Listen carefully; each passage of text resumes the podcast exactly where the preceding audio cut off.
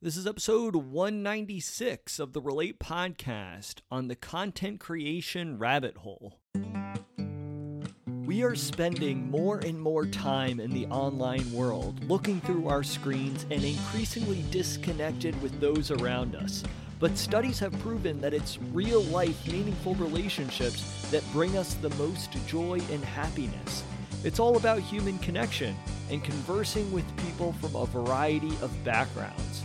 Worlds change when eyes meet, so let's sit down and relate.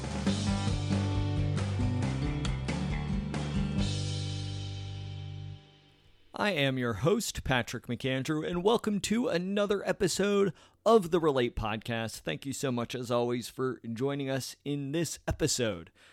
So, today we are talking about the content creation rabbit hole. What is this exactly? Well, I think we live in a very interesting time right now, the information age, where we could broadcast ourselves online. We could post a photo, we could post a video, we could post just written text, sharing our views and opinions on anything from bouncy balls, toys, uh, political stuff, you know, just a wide variety of different things. And a lot of us feel that it is very important, perhaps for our specific jobs or industries, that we must have an online presence, that we must post regularly, that we must share with our followers everything that's going on within our lives. And this is an immense amount of pressure.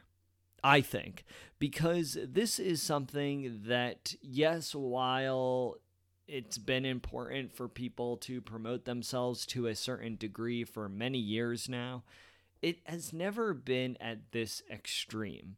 There is an immense amount of pressure to have an online presence in order to catch the eye of someone in your industry to know what is going on. And yes, while I think this is a good thing in some ways, I think in some ways an online presence could kind of be your calling card, so to speak. And yes, it's great to be able to share different things that you have worked on, different projects that you have pursued, and allowing this information to be easily accessible to those searching it out. I think to that degree it's important. It's it is important to have an online presence in that way. But when you feel like you have to create content every day, perhaps multiple times a day, in order to keep up with everybody else, that that sort of mentality is just bonkers to me because it is putting an immense amount of pressure on yourself to be able to create in an instant, to be able to create something that, yes, maybe it's not super valuable, but at least it's still putting something out there to connect with other people. And then at the end of the day, you wonder okay, if I'm creating this much content, not only how valuable it is. And not only are you asking yourself how valuable it is, but also how authentic is it truly? Like when we are creating content just for creating content's sake, and I'm guilty of this 100%, is it even worth putting it out there? Yes, maybe you might not see it as valuable, but yes, maybe someone else will see it as valuable. But I think that the biggest question is why do we need to feel like we have to do this? Is there some sort of balanced way that we could figure out something where maybe we just only post once a week, or maybe we just post something twice a week, and that's it? And we don't you know, we get rid of this need to have to post every day because what happens is we get into this content creation rabbit hole where we just feel we need to create, create, create, create, create, create, create without really taking the time for introspection and taking that time to really think about okay, is this something that is worth putting out in the world? Is this something that is truly my best work? Is this something that I want to be a reflection of me and who I am. We get wrapped up in this work and hustle culture that we need to be putting things out there at all times. There's the online world is just this endless stream, this endless news feed of information. And we really need to take the time to consider that are the people on the other side of that news feed really invested in what you have to say? Are they really taking the time to retain that information? Maybe a couple people are, and maybe those couple people make it all worth it.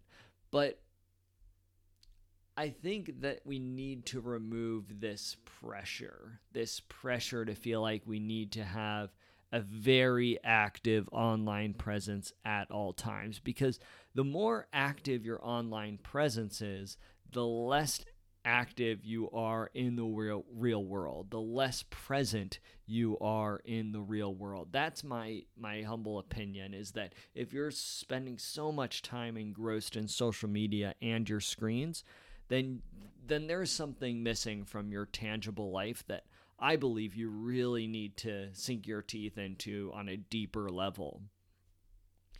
I think the biggest way that we can remove ourselves from this rabbit hole is to take stock and really reflect on okay, eh, is this making me fulfilled? Is this something that I'm passionate about? Is this something that I want to be doing?